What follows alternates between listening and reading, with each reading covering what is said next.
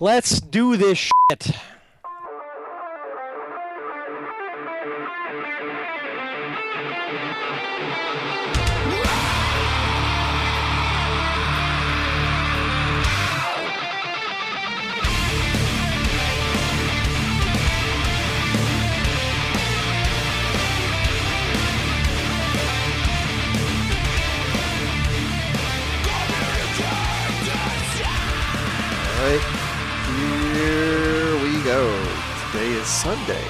1st, also known as May Day. And this is episode 159 of the Defensive Security Podcast. I'm pretty sure my name is still Jerry Bell, and uh, you are Mr. Andrew Kellett. Hello, Jerry. Why aren't you out protesting for better wages or or better working conditions or the various things people protest for in May Day? I'm I'm back already. Oh, okay. Did That's that, quick. Did that, got it done. How'd it work out? Not well. Oh. Well, I mean, you work at home, so that's something. Yeah, well, I mean, I I, I protested upstairs. And, and No one and really wife- cared. The wife wasn't true interested, in, She, she truly interested in your in your complaints. She uh she, she just told me to go back and do more laundry. So It could have been your chant. what do we want? Toast. When do we want it? Yeah, see, yeah, I don't think it's very. in hindsight, it just wasn't a great thing. So Anyway, anyhow, um, as promised, this is our Verizon data breach investigations report spectacular. The, well, that might be overselling it. well, I mean, it could be spectacularly good or spectacularly bad. That's true. Yeah, I didn't think of that. To be determined. And and there's apparently a plan afoot to have a synchronized listening event Yeah, by with live tweeting. by what episode. by what has become known as the Llama Squad. I, I I fear this could be the beginning of the end. Uh, well, This could be Fonzie ju- jumping the shark right here. put your big boy pants on and let's go. Yes, sir. Thank you, sir. So right. you know the opinions expressed by us, just ours, nobody else's. That's right. No one's. So, uh, so yes, uh, Verizon for I believe the ninth year now has released their data breach investigations report, which continues to get bigger and, and badder. Uh, the you know I think the uh, the important thing to understand is that Verizon, uh, I think they they probably started this off just with their own set of data because they perform incident response investigations. But over the years, they've opened, you know, kind of they've opened the aperture quite a lot. Now they they actually have quite a few contributors, including you know, people like DHS and US CERT and on and on and on.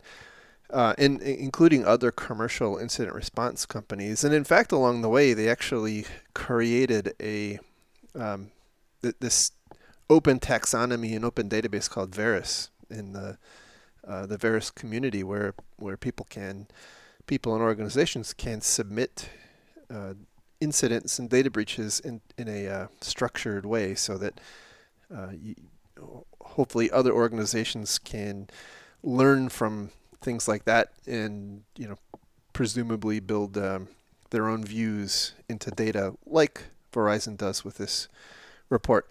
Um, anyway, th- there are some important things to understand as we go through this.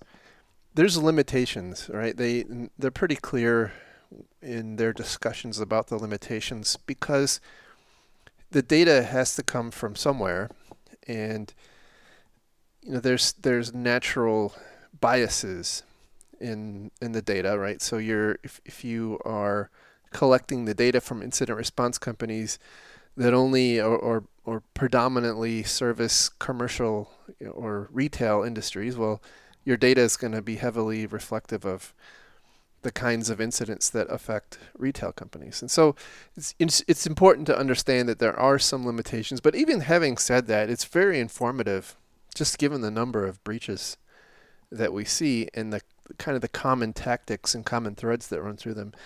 In, in my view, there's there's still a lot to learn. So Now, all that being said, let's back up just a tad and say we we we really like the Verizon report.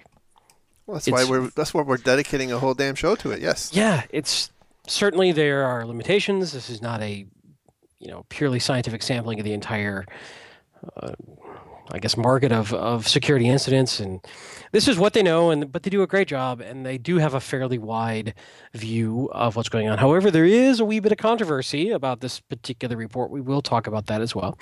Uh, but all that being said, I personally really dig the report. I think it's got a lot of great info. I think it's a report that can really give a sanity check to getting organizations out of their own echo chamber of what they think is important and what they're working on in their InfoSec program. And I think it's a great way of going, are we really addressing the true threats and the true likelihood of ways that uh, we're going to get owned? And I think this is one that, that really can give you some some clear indicators of what's really going on out there. Uh, it's also very readable. Uh, I appreciate their sense of humor, and they actually even, you know, did a did a written rickroll in there partway through the report, which was fairly entertaining for me. Um, yes. So, uh, all that being said, just starting off the show, definitely recommend people reading it. Uh, I will tell you clearly we are an ADD society because I did have trouble getting through all 83 pages as much as I liked it uh, in one sitting. You know, I kind of had to go, you know, kick the cat and you know knock over small children to you know kind of break things up, and then come back and read some more. Uh, but it's it's it's also meant for bite-sized chunks, so you can kind of grab it in bits and pieces. But uh, just before going into this, it's one of those that I would say it's worth paying attention to. It's worth reading, even if you don't agree with everything in there. It's one of those that I think most organizations take a long, hard look at and look at what they're doing with their InfoSec program and see if they're even addressing the top issues being brought out by this report.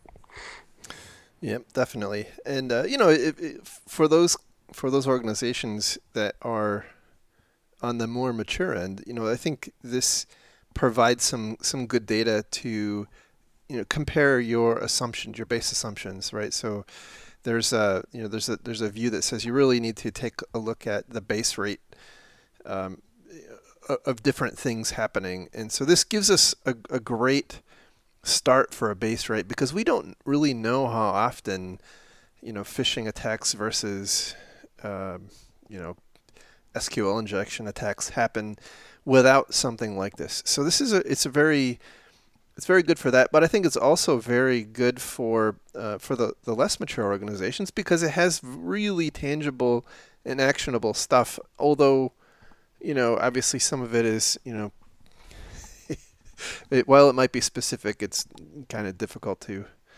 Uh, some of it's difficult to do. So, uh, having said that, we'll kind of jump into it. Um, I think they're they're trying to, as, as I would observe, they're trying to establish some consistency from year to year now in the the kinds of uh, things that they provide, which I kind of like. Um, and and when they uh, in the beginning they start off with some trend information. Some of the highlights I took away were that 80% of breaches, again from the set of breaches that they're looking at, uh, re- were the result of actions from outsiders. And this is actual breaches, not security incidents. And it's important also to note that both breaches and incidents are represented throughout the um, you know, the, the report here, and they do a pretty good job of calling out which is which obviously breaches are a subset of all incidents. Um, but it, I found it very interesting because it it certainly goes against the well, you know, the the, the well talked about uh, numbers that um, internal threats are far more common than uh, than external. So uh, let's see. People in, de- in user devices are, are increasingly targeted although uh, everything else seems to be either the, the same or in decline. So that kind of represents the increasing trend of social engineering and phishing. Yeah, that that was interesting to me too. And and if you look at the the chart, which we can't show you, but it, it, it's interesting because the servers were the primary uh, sort of target. Uh, and you see this trend line as it comes down, and the user devices are coming up. Now, by user devices, they define it as uh, desktops and POS terminals. So, you know, if you look back in 2009, which is kind of the beginning of this graph, they've got servers at roughly 50% of the attacks. User devices are less than 20%. Now they're near, nearly equal at nearly 40% or just under. There's no, you know, you got to kind of have interpolate a little bit here. And the trend lines are definitely going to, you know, converge. And if they continue on their current path, servers will continue to be a smaller portion and uh, user devices will exceed them very shortly. So, what that tells me is that we're, although people still go after servers directly, especially web servers, we'll talk about later, it's clearly much easier, much more successful for the bad guys to go after endpoints. And you know that is where we're shifting, uh, and and that's something that we need to shift with our defenses as well. We need to realize uh, here's hard data that the bad guys are you know typically through phishing or drive-by downloads going after the endpoints, and then pivoting from there to to then attack our, our critical data internally. Yep, absolutely. Um, let's see. Next, next uh, point of light I noticed is that 93% of compromises take on the order of minutes or less. Yeah. Uh, and and they they actually point out that throughout this entire report, there's a really major skew as the result of a of a very large botnet takedown, the Dridex botnet. And so so when the when the government took that down, uh, that increased the corpus of data that was available like immensely because now all of a sudden they could see all of the, the victims that had been compromised or I, I, assume most of the victims that had been compromised. And um, you had lots of, of data uh, hard data about those. So now I, that's I think they're, they're pointing out that that's um, probably skews that result some. However I think it, it does point back to the you know the, the, the increasing trend of attacking endpoints, and when your attack vector is malware, that doesn't take long. Yeah. Right. I mean, you don't you don't you don't have attackers hacking at a workstation for hours and hours and hours and days. You know, it's. Yeah, either the exploit lands or it doesn't. Right. You know, now there could be follow up. Usually, when it, when we're going after an endpoint, it's it's a simple a simple exploit that drops some sort of dropper that then goes and pulls the the real malware payload. So it's interesting to say exploit, right? The initial point of infection, yes, but when does the true malware get running on the box? It could be, you know, a little bit later. Not by much, though.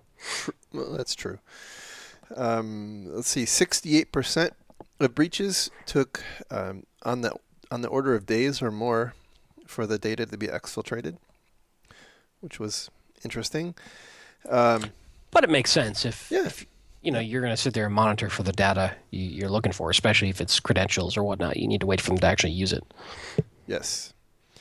Uh, let's see. The sources of breach detection has has changed pretty uh, pretty dramatically. Internal breach, or sorry, internal detection of breaches is continues to go down law enforcement was uh, was way up. Um, I mean, like way up. Uh, but again, I think they attribute a lot of that to the the Dridex takedown. Third party uh, was also up, although the growth in third party detection is slowing. So that's kind of like your customers and your your third parties and banks and stuff like that. Yeah, I do find it interesting that again with uh, with the skewed numbers from the from the big botnet takes down takedowns uh, law enforcement being such a leader in terms of notification uh, was interesting to me. Uh, another chart in here that I thought was interesting in this section was the time to compromise versus time to discover, and uh, and how they're deviating. We we are getting a little faster on discovery timeline, but the uh, time to compromise is, is speeding up. Right. So even though we're getting slightly better, the bad guys are getting even better than we are in that. So we're not we're not catching up much in terms of discovering those compromises and how long they've been in the environment keeps you know being way too long by the time we find them and stop them. Right. So we're we're still moving backwards, even though we're getting Yeah. better.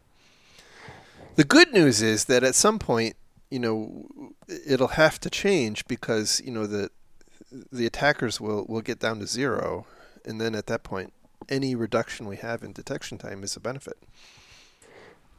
Yeah. See, I'm looking looking at at the bright side. Are you assuming zero population growth? No, no, no, no. Oh, you're saying the time to compromise will get to zero. Yes, that's right. In fact, all of our systems will just ship pre-compromised. right. It's yes. I mean that's what I was. Kinda I was like- going to make a Lenovo joke there, but or or the NSA intercepting HP servers, right? yes, that's right. All right. Um, so so the next uh, next big section they call their points of focus, and the first topic in that section is vulnerabilities, and this is the area where there's some controversy.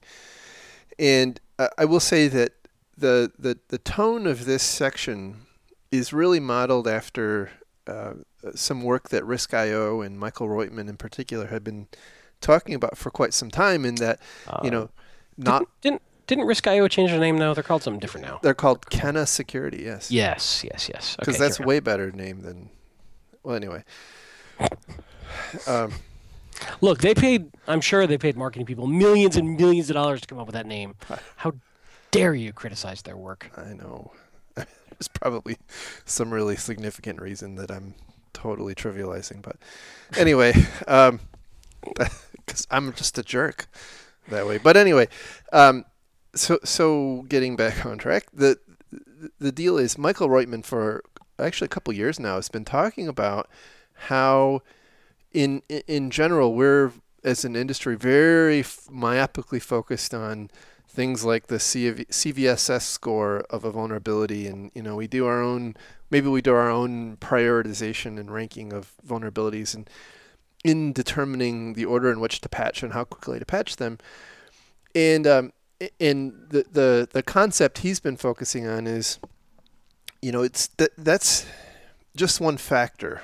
Right, there's there's probably more interesting factors to consider, like are there you know exploit code is there exploit code available and is it being actively exploited in the wild and things like that because you know i think it, I- had watched one of his talks uh, from probably a year or two ago and he pointed out that um, a, a- medium you know a, a quote medium severity vulnerability that has available exploit code is is probably going to be more damaging to you than a high severity you know, CVSS 10 that has no exploit code av- available.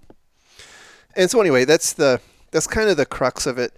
Um, what what they and by the way, apparently Kenna and, and Michael Roytman actually wrote this section for the the, the report here. Um, what what they're talking about is an analysis of a whole bunch of data that was collected apparently through a couple of different um, I guess MSSPs maybe you know who, who are monitoring um, logs right so so they're looking at attack traffic so detected attack traffic and they're stitching that together with vulnerability scan data from other vendors. And then they're they're basically apparently saying that okay if we see attack traffic headed to a system that we know is vulnerable to a particular type of traffic then um, you know that that was probably a successful compromise. And so they they go through some um, some interesting analysis like you know especially looking at that vulnerability scan data talking about how long um, you know, how long it takes for different vendors vulnerabilities to be exploited. And so they talk about how with oracle uh, sorry I, I take that back with adobe um, adobe is the, the worst in, in terms of you know their their vulnerabilities are exploited almost immediately And typically by Adobe, we're meeting uh, Reader, Acrobat, Flash, right those, right? Yeah. Right, right, right. And then uh, and then on the other end of the spectrum is Mozilla, which is uh, you know up, up into the 200 plus day range. And then uh, you know uh, Microsoft is I guess number two. Oracle is hanging out there. I, I guess you know last year in 2015 there wasn't a whole lot of Java activity. I think there's you know some some. It'll be interesting to see what it looks like next year. Yeah, but I think this is really interesting data. So, assuming this is all valid data for a moment, this is the kind of stuff that I think can be useful to uh, an enterprise vulnerability management program trying to figure out with limited resources what do we patch first. And so, if I know Flash is so aggressive, for instance, is so aggressively targeted the minute, you know, shortly after a patch comes out, that's probably one I want to focus attention on. Right. And if I if I have to make a choice, you know, all all vulnerabilities cannot be equal. Though a lot of programs I've seen try to rank them as such that they haven't reached a level of maturity where they're doing risk-based analysis or likelihood of exploit analysis. The tools are out there, but most organizations don't go to that level. Uh, a couple of organizations I've seen uh, just have a percentage metric that they're trying to hit, you know, within a certain period of time. SLAs around patching. Although it's really tough for most organizations to keep up. Yeah. So It- I it- would There's no context around what you should be patching, though, right? That's I think your point.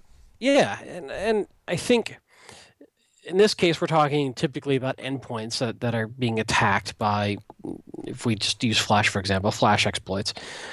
So if I'm running a patching program using this kind of data, I'm say, man, I need to I need to get this Flash update out as soon as I can uh, in my organization, and maybe that means other stuff waits. Yeah, especially you want to update Flash on your domain controller. So when your uh, when your server administrators are, are browsing the internet from the domain controllers, they I think you have a different problem if that's the case. oh that might be what we're doing wrong. I'm just saying. I'm just I could I could be off base here, but if they're off browsing Pirate Bay from It's a joke, by the way. I know from the domain controller to download the latest Marvel's Agents of Shield episode, they're they're probably you got bigger issues, my friend. That's, very true. Um, the the next graph they had kind of shows the, the the open enclosure rate of vulnerabilities. So basically, it's looking at the the um, how fast new vulnerabilities are popping up, and that could be because a new system, a new unpatched system, is put on a network, or because a new vulnerability is discovered, versus how fast are older vulnerabilities being closed. And you know, it's a pretty it's a pretty jagged line, but when you average it all out, they point out that it's it kind of tends to you know ten, tends to zero. Um, but point I think the point there is that there's not a lot of progress. You know, it's not it's not in the defender's favor, and which which kind of goes to the point that we probably need to be more strategic about what we're patching. Yeah. And granted, that's difficult. That's uh, more work. That's more effort. That's more smart people around the program. Uh, it's not easy. And a lot of people have turned to automated patching tools to try to cope with the amount of vulnerabilities and patches that are coming out. And we're basically arguing, well, that's great. However, you may need to apply some more really smart people around that program to try to get ahead of these problems, which is not what most organizations want to do right now. Yeah, there's a there, there's another another section which really gets into the crux of the controversy, and and this goes very similar uh, in in concept to something that was in the report last year, which is that um, I think it was 85 percent of successful exploits are attributable to 10 only 10 vulnerabilities, some of them dating back to 1999 and uh, and so in concept that's like that's a really significant thing right? If you've got you know it kind of says that if you can address those 10 things you're going to reduce your problem space really dramatically. Um, where where it goes goes off the rails a little bit and I'm, I don't know that it does actually go off the rails but where the controversy comes in is that the um, number one the CVEs that are referenced in this report apparently are wrong so there there was apparently some data transposition issues. Well, Um, do, do we know that to be true? yes, Okay. yes. So um, so so. Yeah. Oh, go ahead.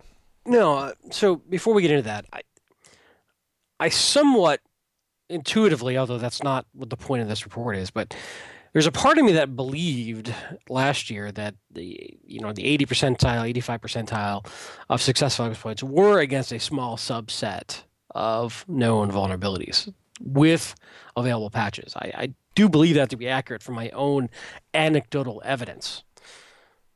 But you know, in this particular report, the ones they call out didn't make sense to me.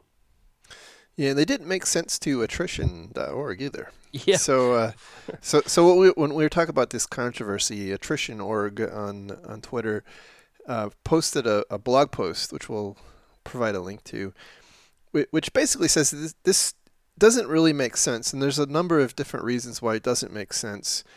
Uh, one of which is that you know the um, some of these CVEs referenced.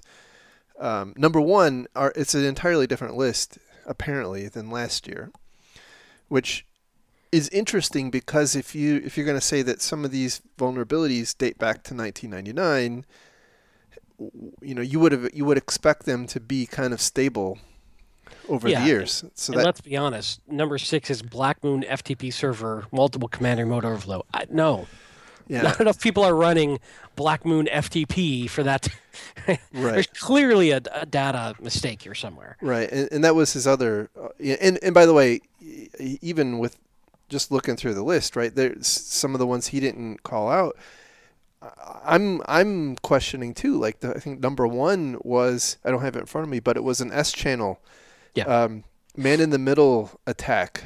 You know, and uh, you, you know that that that requires yeah. pretty specific yeah it was it circumstances was, it was, it was a freak attack. It was uh you know rsa right. uh, downgrade uh, for man in the middle of of you know basically ssl traffic. Uh, you know i would expect to see things like uh, various flash exploits um, probably a couple of uh, office exploits that kind of stuff more than I would and and certainly our favorite remote access tools, various plugins for WordPress and websites. Uh, you know, content management systems is what I would expect yeah, to see. Drupal and Joomla and WordPress right. and yeah, absolutely. That's that's what I would expect to see. So, so I hadn't heard that yet. So they had come out and said that there was some sort of mistake in the CVEs that were printed. Yes. Yes. Oh, so so it's, it's actually at the very bottom of the blog post now. Uh, um, so there was a there's a couple of different people that that were. You involved expect in, me to read the entire? I know it's a lot to ask. It's a lot to ask. All right. Uh, okay. So, quoting, I see it now. According to uh, Gabe, the list of CVAs in the DBIR is incorrect. He posted a new list of CB, CVEs via Twitter in reply. Uh, Gabe also confirmed that afterwards they compared the figures against the raw data after removing non-confirmed breaches. They match. Um, so. Wow, no, they're still weird. Yeah, it, it's still it is still weird. So so here's the deal.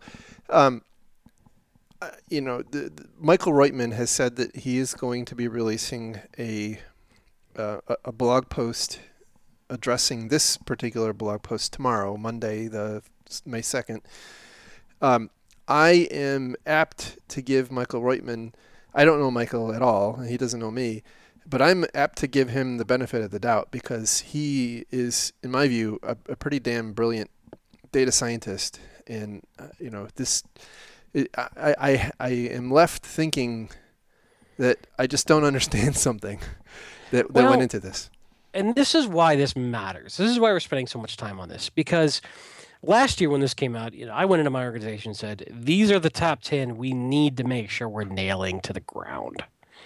And right. drove behavior based on that. Uh, and and in general, intuitively, most people agreed with those that yeah, these are commonly great. Let's go find these in our vulnerability management tool. Let's make sure we're patched. I can't say that about this list. It doesn't make sense to me at an intuitive level that these are the most commonly exploited issues out there. Uh, again, Pablo FTP server. Come on, how many people are running Pablo FTP server for that to be the number four most commonly exploited CVE in 2015. I, I, I just something's up here. Anyway. Yep. Not to take away from the rest of the the very very good report, but something is amiss in here. Now, that being said, I do think the concept of a small subset, or at least a small, you know, cluster around a, a certain set of vulnerabilities is what is popping most to organizations, especially when you're seeing exploit kits and everything else coming out that are focusing on certain things. And I do think there's value in going after those uh, and, and nailing those to the ground as a higher priority. Yep, absolutely.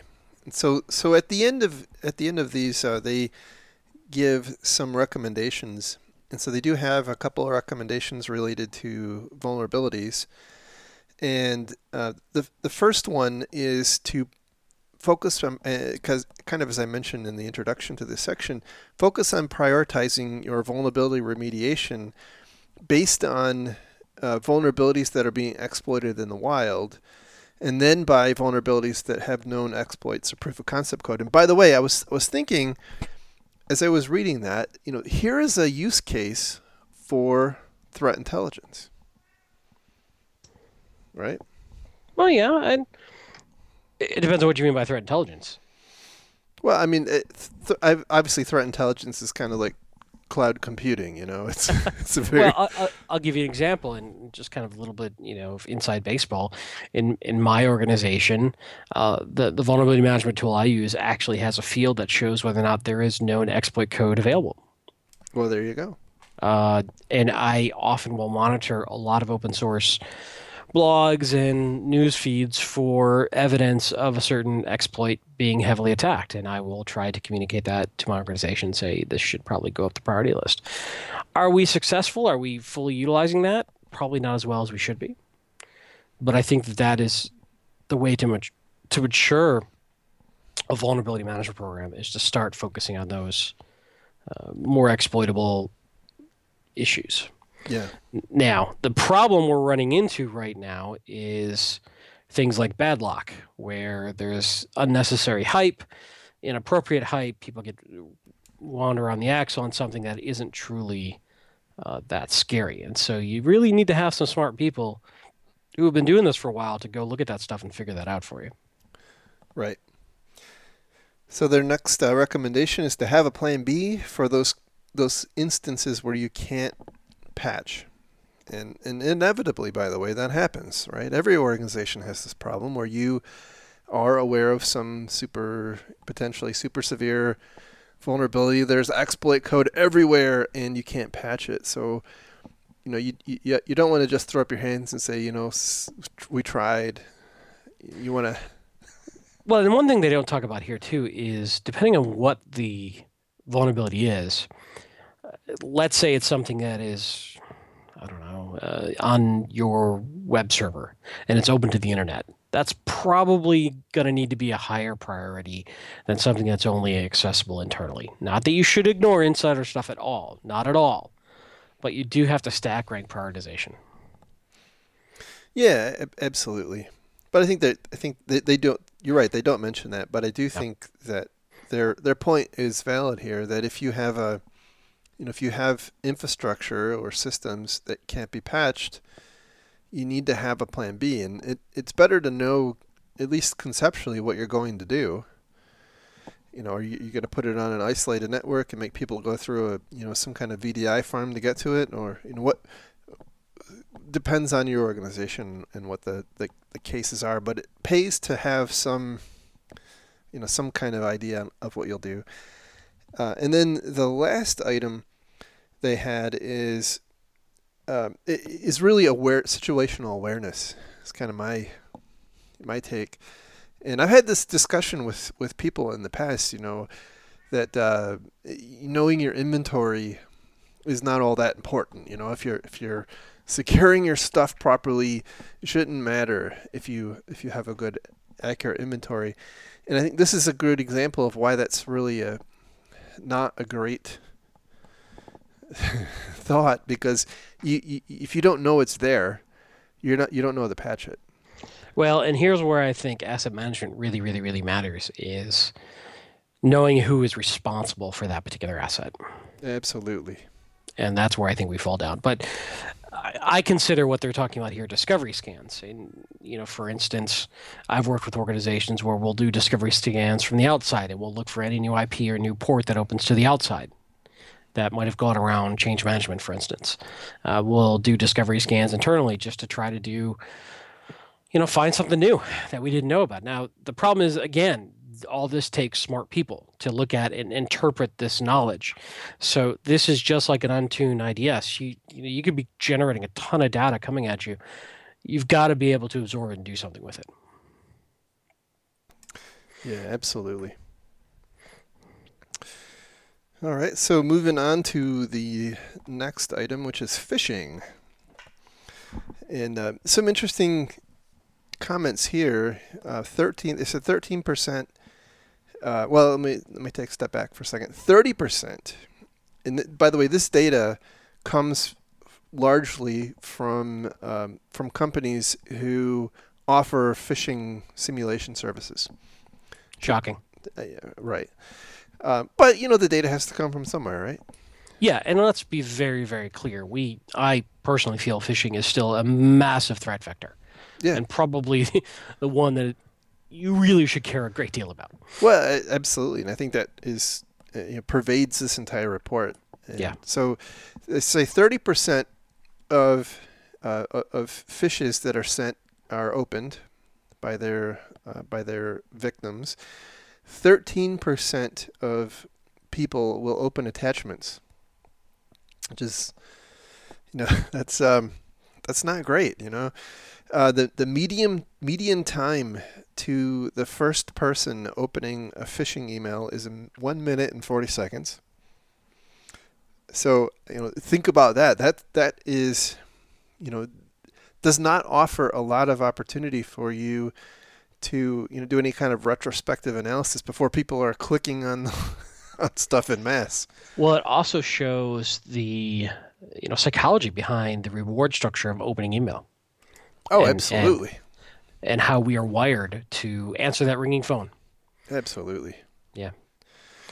Uh, which also, by the way, tells me that if you are relying on post delivery detection of email, like for instance, let's say you've got some sort of sandboxing technology that's looking at email and it's doing it in a copy only mode as opposed to an inline mode.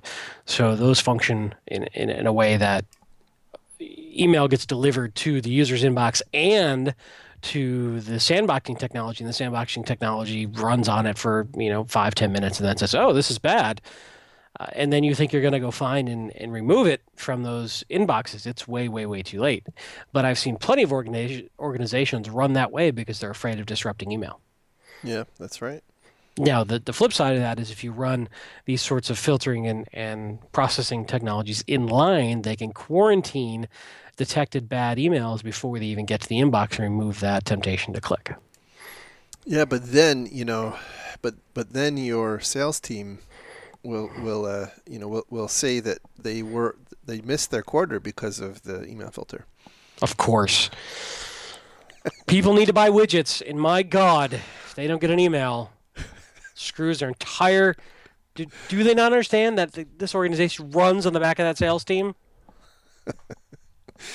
Uh, boy, I think that is the perennial problem. Um, let's see, the median time to open uh, for the first user to open a malicious attachment is three minutes and forty five seconds. So I mean that's a whole three times longer. Yep. That's that's like an eternity. Uh, let's see. They they do have um, you know, the whole discussion's pretty pretty interesting. But in the sake of time, they have a couple of good recommendations. Can, I- can I throw one other stat out? Yeah, that go thought Was interesting. Go ahead. Uh, only three percent of target individuals alerted management of a possible phishing email, Yes. which Yeah. I thought was huge. It- if you're if you're trying to rely on training your employees to spot and report phishing emails so that your IT group can then go deal with it, uh, clearly that's not working right now in a widespread or, uh, way throughout our our industry. Right. Yep. So uh, th- their recommendations are to first, uh, first of all, filter. Right? So they, they point out that, kind of like you said, the best defense is to not let them cl- let people click on it in the first place. Um, let's see. The next is to uh, make it easy to report, right? And then also, along with that, awareness training which I think you know obviously has limited success. I mean, but it is important, right? We've talked about this at length in the past. You know, it's you're not going to get down to zero, but you know maybe you go from let let's say a thirty percent click rate to a twenty percent click rate. That's that may may have a substantial impact. Right. Um, and then uh, th- this isn't a you know, this is actually I think of the next recommendation is kind of a sad. Uh, you know a, a sad reflection of the state here, which is you need to design your environment so that one person or, or a person clicking on a malicious attachment or malicious link isn't catastrophic. Did you just say malicious link? I tried to sneak that in there. Mm-hmm, mm-hmm. we need we need like a little sound that goes off whenever you mention Yeah, one other thing that I wanted to mention before we moved out of the phishing category is the target of phishing. I thought was fascinating. Of 905 attacks uh, profiled, 829 of those are going after credentials for reuse. Yes. And that is one thing that is repeated throughout this report over and over again that typically the initial target of some sort of malware or attack is capturing credentials and and then reusing those credentials in some malicious way. Right. That's right. I, I think that's a huge point that we're seeing over and over and over again, which, of course, the recommendation is going to be try to use some sort of multi-factor authentication. Yeah, and, and you'll find that in that each one of these sections has a recommendation, and multi-factor authentication is a feature in almost every one of them. Yeah. so, but uh, that is a clear trend we saw over and over in this report. Bad guys are going after creds. That's what it really is coming down to right now, as an initial step in the attack. Yeah, that's right, and, and because it works. Um, and so, so they, as I said, they do they do really impress on us the importance on making sure or trying to make sure that that a person opening uh, one of these these phishing emails isn't catastrophic because it's almost inevitable unless you don't allow email and and whatnot uh, to avoid it. And and so they they talk yeah. about segment segmentation and multi-factor authentication and and those sorts of controls. Well, this goes back to something that we've talked a lot about a lot, which is you cannot 100% prevent it. So how do you make an environment that's breach resilient? Right. And then their last recommendation here is to look for signs that you know everything else has failed, and that these you know, one of these systems is uh, is communicating with a command and control system. Uh, and then, uh, speaking of which, moving on, or the the next section is related to credentials. And um, I thought it was an interesting stat that 63% um, of, of attacks, I guess it's breaches, involve weak default or stolen credentials. And um, you know, it kind of goes back to again the the point that you know, multi-factor authentication, unfortunately, is is becoming kind of a, a pervasive um, recommendation because this is it's such a it's such a well worn path for attackers. Everybody's doing it. You know, that's that's the one thing that'll keep coming up in as we go through the report is that everybody, whether you're talking about organized criminals or nation states or you know, they're all they're all after your your credentials. So um, the the downside is that two factor or multi factor authentication is not easy, and and often not cheap. Nope, it's kind of like whitelisting technology. It's it can be highly impactful and highly effective, but it is administrative load to run. Yes, yes. So uh, so the next section we we now go into um, there are nine that the, the Verizon folks have been for the last couple years bucketing the, the different attacks or breaches into nine trends. And so we're going to go talk through those nine trends now. The first one is web web application attacks, and um, you know that they had an interesting. So as we go through each one of these, they have a really interesting key findings section, which kind of nets it down. And I'll read this one for web web app attacks. The breaches within this pattern are heavily influenced by information gathered by contributors involved in the Dridex botnet takedown. Hundreds of breaches involving social attacks on customers, followed by the Dridex malware, and subsequent use of credentials captured by keyloggers, dominate the actions. Defacements are still a commonplace, and CMS plugins are also a fruitful attack point. Now, what what's what's really interesting is that the, the one graph they have, or I guess it's the first graph they have in this section points to the motivations behind web app attacks. And is not what I had expected. And so the first web app, or the first, um, I'd say probably by factor of three or more, is what they call F- FIG, which I, I, it took me a minute to figure out what they were talking about. It's fun, ideology, or grudge. And then uh, far far less common are financial uh, financially motivated attacks. So uh, let's see. Um, you know, the one thing I'll say really quick too on the web app attacks is is, is don't make the mistake of assuming that that's the end goal. Often, what we're seeing is a multi-stage attack. So the web app may be a portion of a bigger targeted attack, whether it be um, you know waterhole attack, whether it be gathering creds to then pivot to go further in. It's not just going after a web server. It's part sometimes part of a bigger, more complicated attack. Yeah, that, that's right.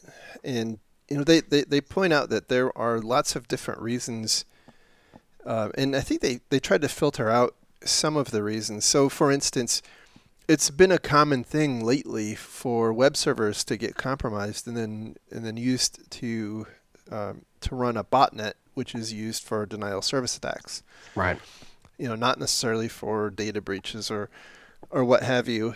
Um, so so I think there's there's a lot of that sort of thing, but then I think the other you know the other more important lesson is that I, I was trying to explain this to someone that at every step of the way in the intrusion cycle, the, the, the, the phases are becoming abstracted.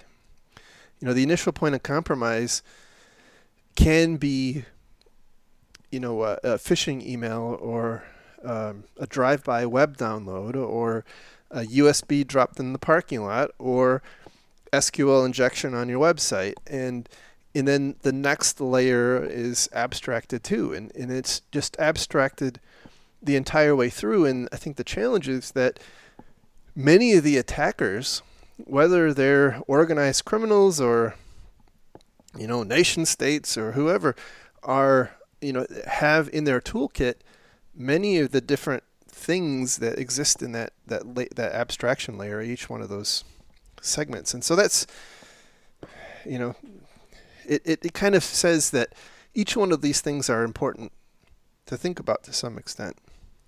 So, um, let's see. I, I think uh, th- you know they point out that things like um, attacks on com- uh, content management systems are are certainly very common. They have some recommendations here uh, that again. Pro- I think the one of the most common methods of attack, and and the, the the chart, one of the charts, figure 24, if you're following along at home, is a little bit difficult to read because they're comparing, in my view, some dissimilar things. So they're uh, stolen credentials is a common, I'd say, the most common way these web app attacks are being carried out.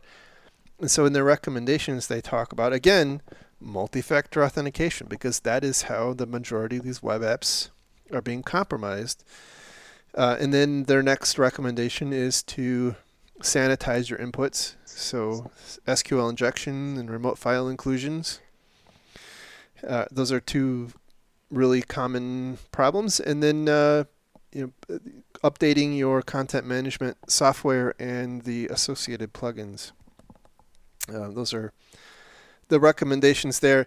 And I, I will tell you that last one is often really problematic, especially in you know, the small and medium-sized organizations where it's it's easy to set some of these things up, and then uh, you know they become kind of a fixture and they're not managed. Well, one other thing I'll mention too is that depending on this kind of gets in on the weeds of enterprise vulnerability management, but depending on what tool you're using, if you're triggering off of findings in your vulnerability management tool to find things to patch, you've got to be careful that you're actually doing uh, either an authenticated scan to really be able to pull versioning properly uh, and that it knows what you've got on there. If you're doing an unauthenticated scan, a lot of times it cannot pull the versions of everything on that box. It can pull some things. It can pull headers. It can pull. It may be able to get it, but if if you're just scanning unauthenticated, you probably aren't going to get the full picture of what versions of are on the box. So, again, uh, getting down the weeds. But that means, but that do, means you have to give your vulnerability scanner accounts on all those things. That sounds like terrible security. I'm gonna have Bob come and hit you soon. Yes, there is some risk incurred, much like running a password manager, but I think the risk is outweighed by the benefits. Now, very quickly to complete my thought, though, uh, doing both unauthenticated and authenticated scans give you different views, which I think both are valuable. So, sorry, getting down the weeds. I know we're only like halfway through this report. This might have to be two shows. I don't know. We're into like almost an hour here, and we're not even halfway through. Yes. And and we're, and we're I feel like we're skimming the surface. There's all these other points that are good in here that I'd love to make, but anyway, carry on. Sure.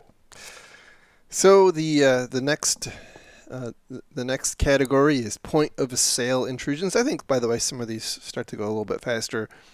Um, key findings there uh, that the, the the focus, the main the main attacked focus transitioned in 2014 from retailers to hotel chains in 2015. And you know, we I think we talked about a lot of those on this show and hell, you conducted three of them. Well, yeah, we, we oh, don't talk about that. Yeah. Edit that out. Sorry, my bad. Uh, let's see. Um, you know, RAM, RAM scraping malware and and uh, whatnot are are very common.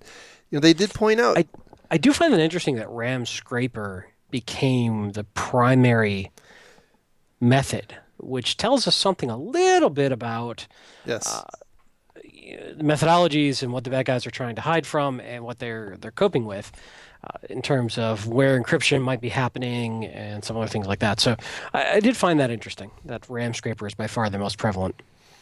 Yeah, um, they, they do point out that there's a heavy use of stolen credentials involved in in point of sale uh, intrusion. So RAM scrapers is the method by which the card data is collected, right? But right. the stolen credentials are the predominant way that they're getting the RAM, that RAM scraper malware in in the first place. And interestingly, in 97% of the intrusions that involve stolen creds, uh, there's a, a the ve- the attack vector was through a partner. So it was actually a partner's I don't believe that. I'll tell you straight up, I do not believe that stat. I think that that's there's something wrong with that stat. Okay. I don't buy it. I don't buy 90. Anytime somebody says 97%, I, I get skeptical. And I say through partner access, I straight up, there's something wrong with that stat. Well, I think they're they're talking about vendors, right? So you so the the no, I get it. Support company yeah, sort of Target and and their HVACs. I just I don't I don't. No, no, not, I don't think it's Target and their HVAC. I think it's it's the the company that maintains the POS terminals. Hmm. That's that's why that's how I read it. It's not it's not the I mean I think the the Target and Home Depot uh, angle is the outlier. I think what they're what what what they're predominantly seeing here is it's the it's the companies that these retailers have on contract to manage their POS terminals. And so they're so they, they point out actually if you go to the, the recommendations, the first recommendation is that number one, you should be using multi-factor authentication, uh, but also you should be monitoring the, the the login logout activity of your vendor, uh, which you know kind of is in, in a way, um, now they do talk about how this transition, this this technique transition in the past from being largely a problem affecting smaller organizations to one also affecting larger organizations. But you know, I've got to believe that if you are a small company who has one or two POS terminals, you're probably not going to be in a position to you know to do that kind of monitoring.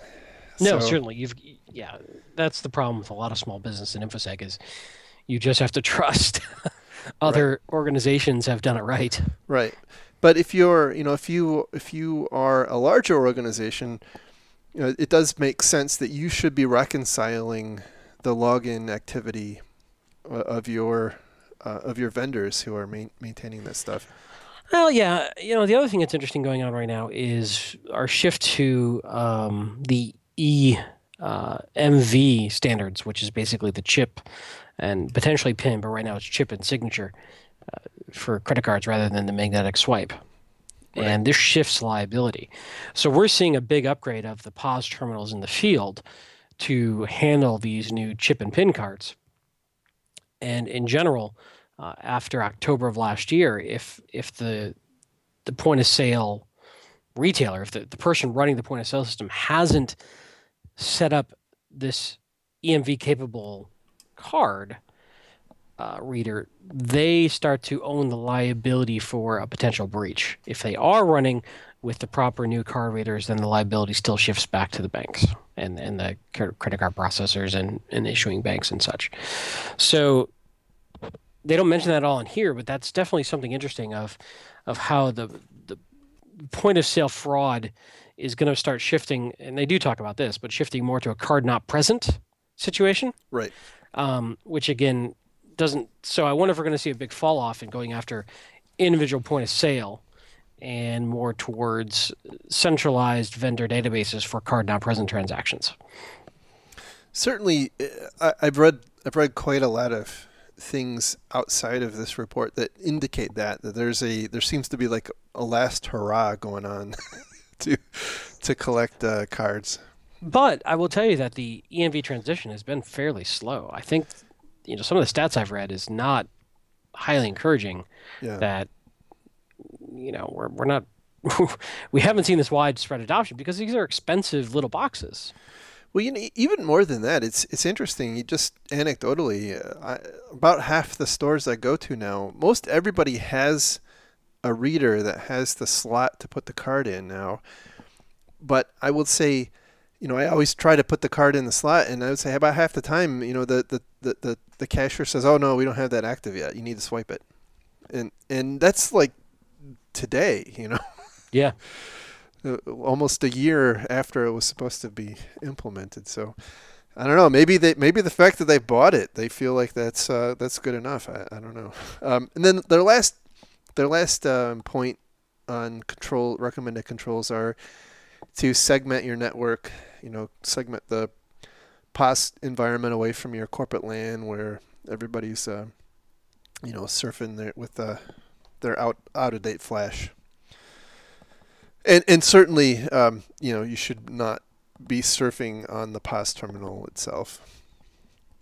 That seems. What, what? Really? Are you sure? I don't know. Well, maybe that's maybe that's where you should update Flash first. Is on your on your POS terminal, right? Man, if we can get Windows 95 running on smartwatches, I don't see why we can't just browse from you know these. All right, carry on.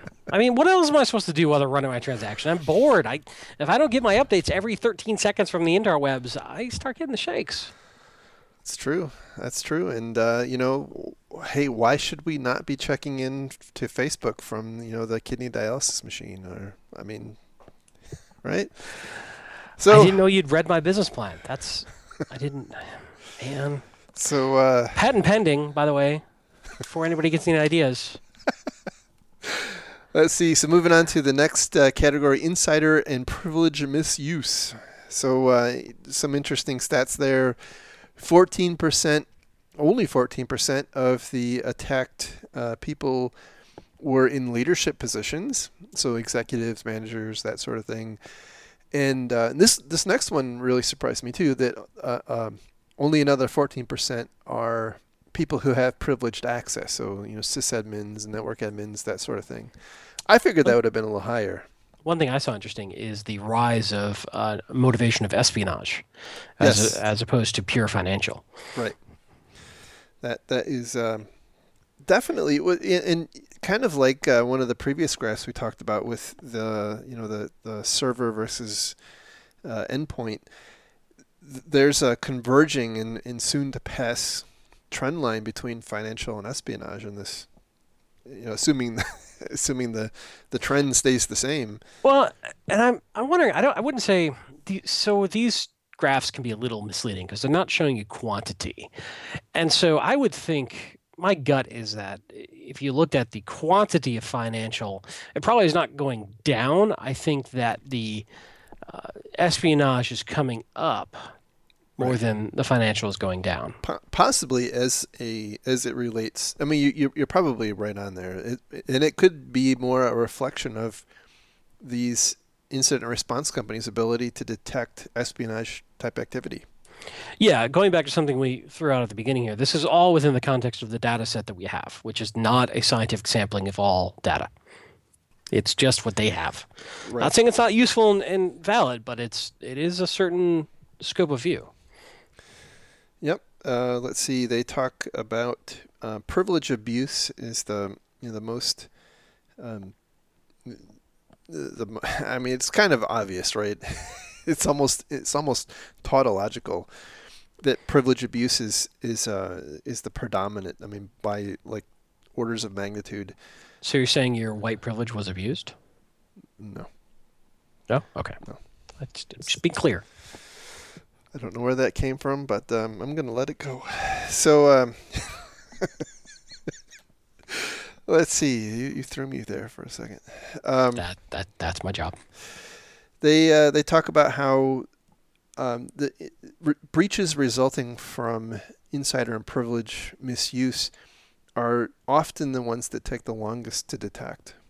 So they they uh, throughout the history of the report have taken you know months predom- predominantly months or years to detect. And I, I guess that you know the caveat there would be for the ones that have been detected, right? Yeah, certainly. That's what's the unknown unknowns. Right. Um, their their recommended controls there are um, that you, you really want to uh, to keep an eye on people and, and their activities and what, how they're accessing their data, especially the people who have access to data that can be monetized. So that would be you know your PHI, your your payment card information, um, those sorts of things. That's th- those are the areas. And by the way, uh, you know, f- almost without exception, that's that kind of data has an obligation for you to be monitoring anyway. So it's not. The X Files taught, taught us a long time ago to trust no one. It's it's almost like you should be doing this already. But this is a tough one. This is surprisingly difficult.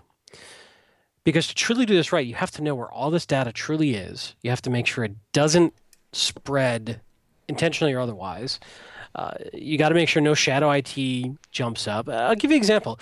Uh, you know, you're, you're dealing with I don't know patient information, and uh, somebody wants to work with it, and they, they're they're accessing it in the secure database, but they can't quite do what they want. So they spin up their own access database. They do a big export. They pull it in. Then they start manipulating, working with it, just to achieve some goal, and then forget it's there. Yeah. We've seen a we've we've seen a spate over the past probably year, and that that that damn guy Chris Vickery keeps finding MongoDBs on up in AWS, where where apparently. Uh, for that very reason, I guess people are uploading, you know, massive hordes of data for, you know, we can only assume some kind of data analysis, and then, you know, of course, it has absolutely no authentication. It's just kind of like totally wide open because why not, right? Um, so you're, absolutely right there. They do talk about how, uh, and this this one is you know totally um, uh, un, undefined in terms of how you do it, but you know keep an eye on your USB drives. Uh, you know, good luck. Uh, th- that's that's a it's a very difficult problem. Um, and I've seen lots of people struggle with this with that one. And then uh, and then you know the la- their last point is similar to what you mentioned, and that is know where your data is and know who has access to the data. And that's Which, a, yeah. it kinda goes to seems so it seems so simple and so intuitive and I've heard people say, well, you know, you really should know where your data is, and then at the other uh, on the other spectrum, uh, other end of the spectrum, no one seems to know where their data is. It, it is it is that is such a common problem. So uh, let's see, miscellaneous errors would be uh, would be next. It's kind of I, I do like they they have the uh, data error redu- reduce productivity or DERP. Um, that's pretty clever. Um, capacity shortage is, is number one. I you know I, I was actually having some discussions on Twitter about what the heck that meant, and as far as I can tell, really what that means is you know the that in the in the processing of data they run out of storage space, which kind of sounds like a an incident and not a breach. Um, misdelivery is the second most common one, which, by the way, is a huge problem for most organizations. That and and one of the most problematic reasons is, um, at least in my experience, and I talk about it a little bit here, and that's autocomplete in your email browser. Yep. oh boy. Um, Now we've we personally witnessed a couple of times where executives emailed to all employees stuff they shouldn't have. Oh yeah. Oh yeah. Um, and it's you know it's it's it's really problematic when you're uh, you know when you're a doctor's office and you email a bunch of medical records to the wrong place. Um, miss let's see sorry publishing errors is is next and that is um, we we have seen some of this. There was the uh, the recent hospital I think in California where they had published a bunch of um, medical records on an open web server. Uh, and they, I think they were fined. Um, misconfiguration, similar. This is this is like uh, you know well, we just left that server open to the internet, sort of thing. Um, let's see. Their recommended controls. Um, they don't have great recommendations here either.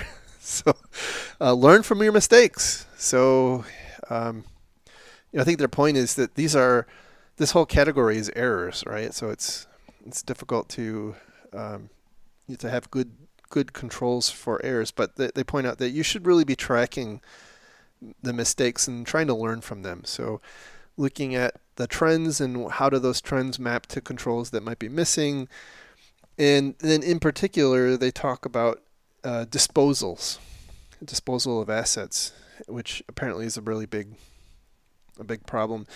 And so uh, you, you should have a checklist.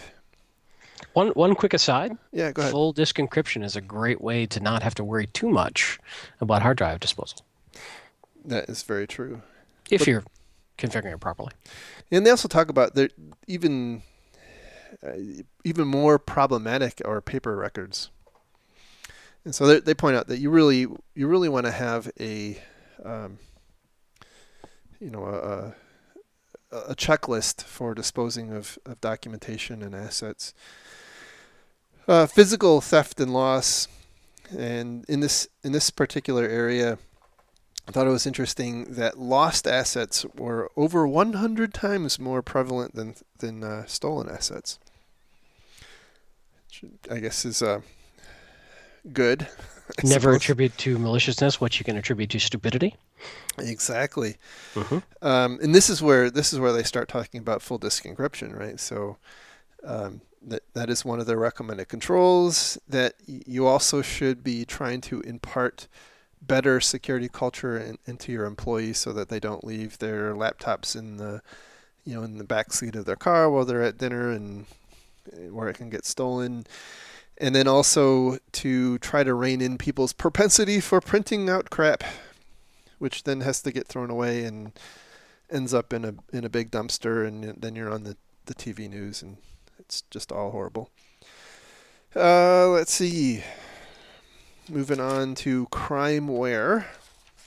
This is crimeware, by the way, is like it, all of the malware that doesn't fit into anything else, into any- any other categories. And I, I thought the interesting analysis here was the delivery mechanisms. And the, the most prevalent was email attachments. And then uh, the next uh, the next most common was uh, drive-by web attacks, and then uh, malicious links.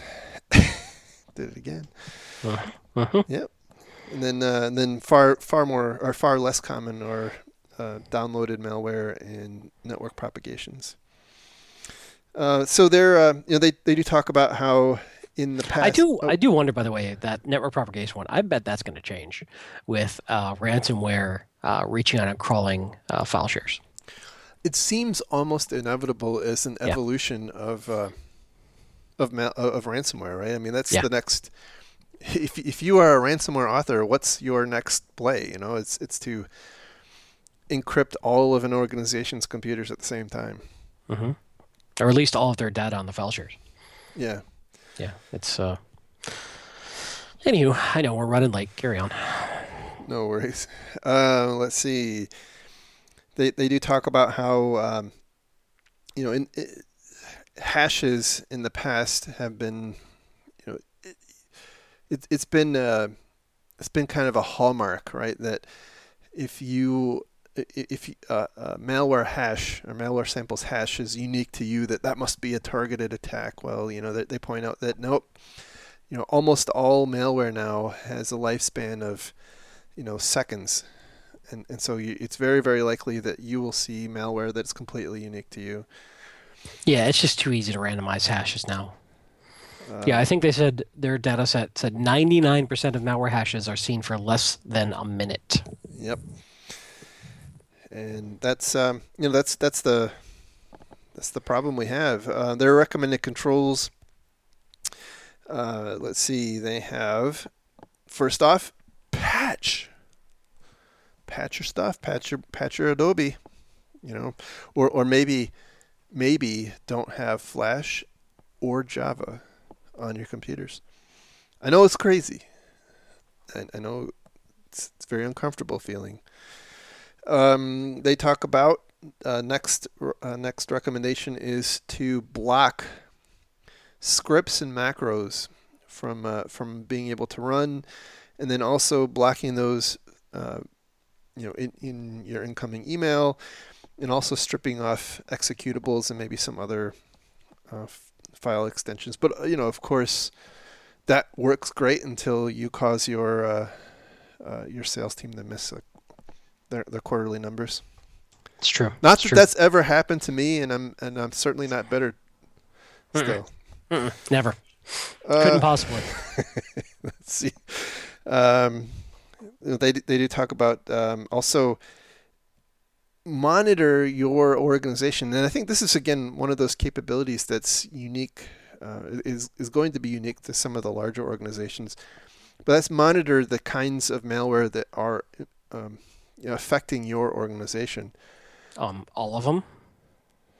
Well, I think their I think their point is, you know, looking at how it's coming in, and and then trying to take remedial action. So if you know if, if you if you've taken steps, you should be taking steps to you know to, to reduce malware infections. You should be monitoring to see okay you know it's still coming in. How's it getting in? And then go off and specifically address those problems, which you know seems pretty basic.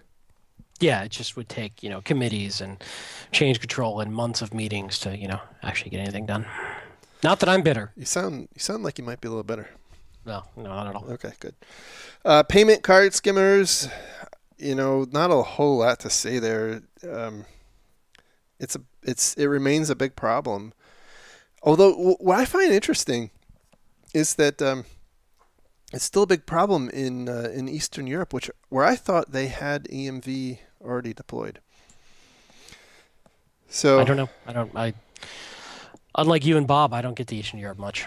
Eh, well, um, you know, they, they do talk about that their controls are to use tamper-resistant terminals, uh, have tamper-evident controls on the terminals, um, perform periodic checkups of the terminals by someone competent in, in uh, finding such uh, skimmers, And it, they also give some tips for consumers, such as guarding your PIN and trusting your gut. You know, if you see like part of the terminal hanging off, maybe that says that you shouldn't use it.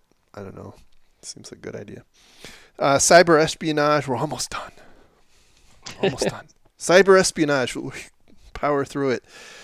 Um, yes.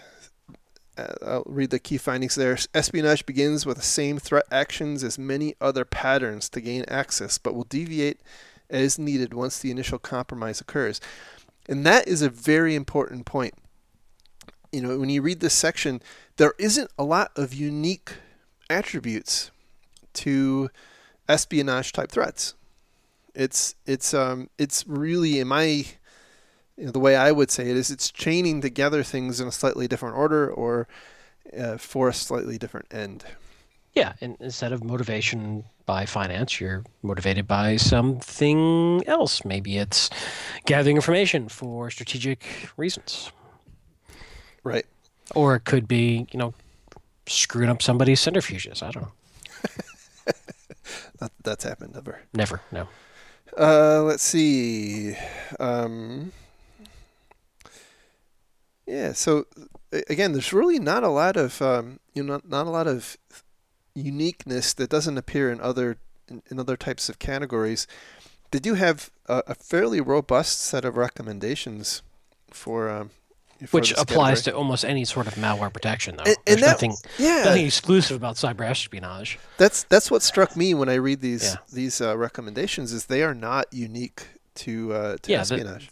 The vector and the payloads aren't different; just the, the goals are, right. the motivations are. And, and you know this just just seems like one of those things where if you know if you follow these, you're gonna probably address many of the other uh, issues. So they're uh, they they start off with recommendations related to endpoint protection, and they they point out that uh, malicious software was used in 90% of espionage incidents uh, in 2015, and that was deli- delivered via email, web drive-by. I got- I gotta say, calling Windows 7 malicious software is probably a little harsh. I thought it was Windows 10.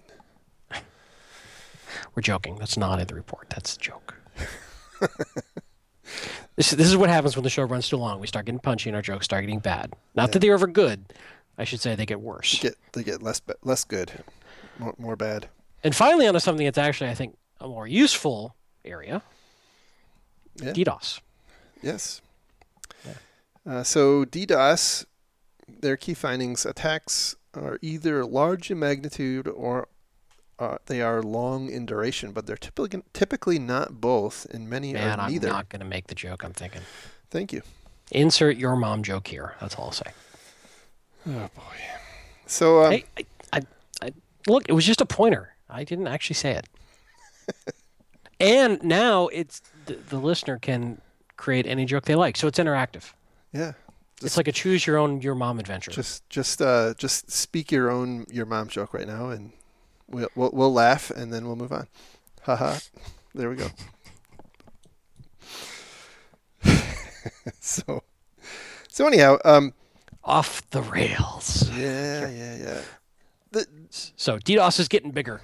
That's for sure. it's getting bigger or it's getting more protracted in in uh, in duration. That's the I think those are the the two takeaways. They don't talk, by the way, a lot about what I thought they would talk about, which is the the DDoS for ransom. So kind of like and the or DDoS as a distraction. yes, Yeah, Yes, but the- DDoS for ransom is huge right now. We're seeing it all over the damn place. Well, and, and not only DDoS for ransom, but just the threat of DDoS for ransom. So we Yeah, saw yeah. we we've seen in It's the DDoS recent blackmail, really. Yeah, we've seen it in the recent past, and, it, and it's not even a, necessarily a case where the the perpetrators have any capability to deliver on the threat. What what was that uh, report that just came out about a week ago about uh, businesses paying over hundred thousand dollars to uh, blackmail that you know DDoS blackmail for people who don't even have DDoS capability? Right. It was it was uh, for for people who were using the name of a of a group whose members had all been arrested. Right. well, you know, maybe they have internet access at the jail. Yes, yes, that's I'm sure that's true. Um, you know, I, I think the point there, and we've talked about this in the past, is that it really comes down to DDoS. Preparing for a DDoS attack is something you need to do in advance. It's not. Yeah, there's you, there's very little you can do once you're under attack if you hadn't prepared ahead of time. Right. They, you know, they talk about maybe uh, maybe the cloud is a good place to be because they often have really you know robust capabilities for handling uh, DDoS attacks of different sizes. Um, you know, the uh, yeah, and so that's you know that that's that. They they have a an everything else category, which you know is like like it says everything else. Although I found found it interesting that they have the CEO fraud in the in the everything everything else bucket, and that is uh, as as we have learned in previous episodes, a really fast growing problem. I think there's um, the FBI said there there's several billion dollars in 2015 that, that were stolen as a result of this. So hey, we got to fund the show somehow. well, you know. Hey, so um, so it's all in all, it's an awesome report. You know, yeah, you, you have we, to be rec- you have to be realistic, right? I feel like we barely scratched the surface. And we're you know an hour and a half in. Yeah, and and we're only there's a bunch of appendices on here too that have a lot of other good information and data and stuff. So so maybe there will be a part two to cover things that we we thought we uh, we didn't pay enough mind to. I think it will depend on how viciously harsh the live tweeting audience is when they listen. That is very true. I mean, I may be crying for weeks. I don't know. That's true. Anyhow, uh, anything else you wanted to uh, to cover? Uh, a couple quick items. DerbyCon tickets went on sale, but probably by the time you hear this, they'll be sold out. Yes. Uh, but Jerry, you have a ticket. You're definitely going. I am probably not going to go because it is two weeks before my wedding, and I think that that would be uh, not a good way to start my marital bliss by disappearing for a weekend in the crunch time. Sadly. Yeah. Yep. However, however, uh, O'Reilly Defensive Security Conference in New York in late October, we will be at. And I think we're safe to announce we're actually running a panel. We are running the Ignite Talks panel for that conference, which we're very excited about. That's right. And note we don't say that we're going to run it well, just that we're going to run it. Absolutely. Please don't expect anything but tomfoolery from us. That's basically how we cope with not actually having a clue what we're doing. This is how we deal with our imposter syndrome. We just hide it behind jokes. That's very true. Yes. Uh, what else? Anything else uh, coming up? Um, no, I think uh, I think at DerbyCon I will probably be having a book signing. I'll, I'll be signing other people's books. Just random, just like yeah, just Dianetics by L. Ron Hubbard. Bring bring me a book and I'll sign it. and and also uh, we'll be having pictures with Jerry. It, we'll have a choice of backgrounds, so you know you can have you know us shaking hands in front of the Times Square or the Sistine Chapel or, or whatever. I mean, it's going to be a great time. How much are you paying people to shake your hand? Well, I haven't haven't quite figured that out yet. Okay. Just, just yeah. want to be clear on this because you know otherwise that's just kind of creepy. Anyhow, thank you for hanging in with us for so long. Uh, hopefully, this was useful to you. And and uh, by the way, you know, I, as I said, the the report is worth reading. It is 84 pages, and that's especially in this day and age where you know it's tough to get through a list of 10 bullet points. Um, it's a long read, but it's great. You know, it, it is. Um, I think it's very informative. It it helps. Certainly, there's some controversy. It always helps to be a little skeptical about things, but it is really good to have uh, an outsider's view that kind of spans uh, maybe more than than you have visibility to yourself. So anyway, that I, I think it's worth the read. And uh, with that, we will talk again next week, and you know, we'll maybe we'll catch up on some of the most recent craziness that's been going on. So thank you very much. Have a great week, everybody. Take care. Bye bye. And now, by the way, mm. www.defensivesecurity.org to uh, to get to the. Uh, we'll have links for the the report and to the uh, attrition.org blog post.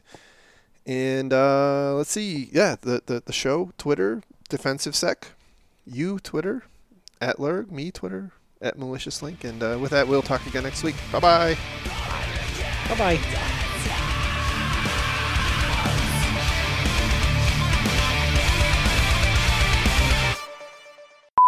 All right, here we go. Today is Monday, May Day, March. Uh, sorry, May first, March first. What the hell? Let me try that It's again. It's not even Monday. It's Sunday.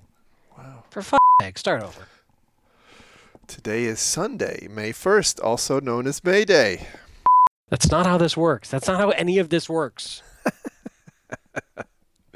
Yeah. God damn it! I forgot my notes upstairs. Give me one second. Fuck's sake, Jerry. I know. I knew I was missing And something. that's our show for tonight. Thanks everyone for listening. I knew I was missing something. I just couldn't figure out what it was. Your sanity. Well, that that is definitely missing. Yes. It receded with your hairline. I'm not sure which one went first. Hmm. Well, correlation, causation, all that kind of jazz. I got selected for a NASA event in California. Could be cool. I've never experienced a sonic boom, so That does sound pretty cool. I mean, I've I've, I've had some days after Taco Bell that might have thought I could. We've all been there. I mean, definitely rattled some windows. Oh yeah. Chalupa chalupe afterburner as they call it, right? Well, see, this is where I got confused because it's on page 13, but it's actually on page 15. Fuckers.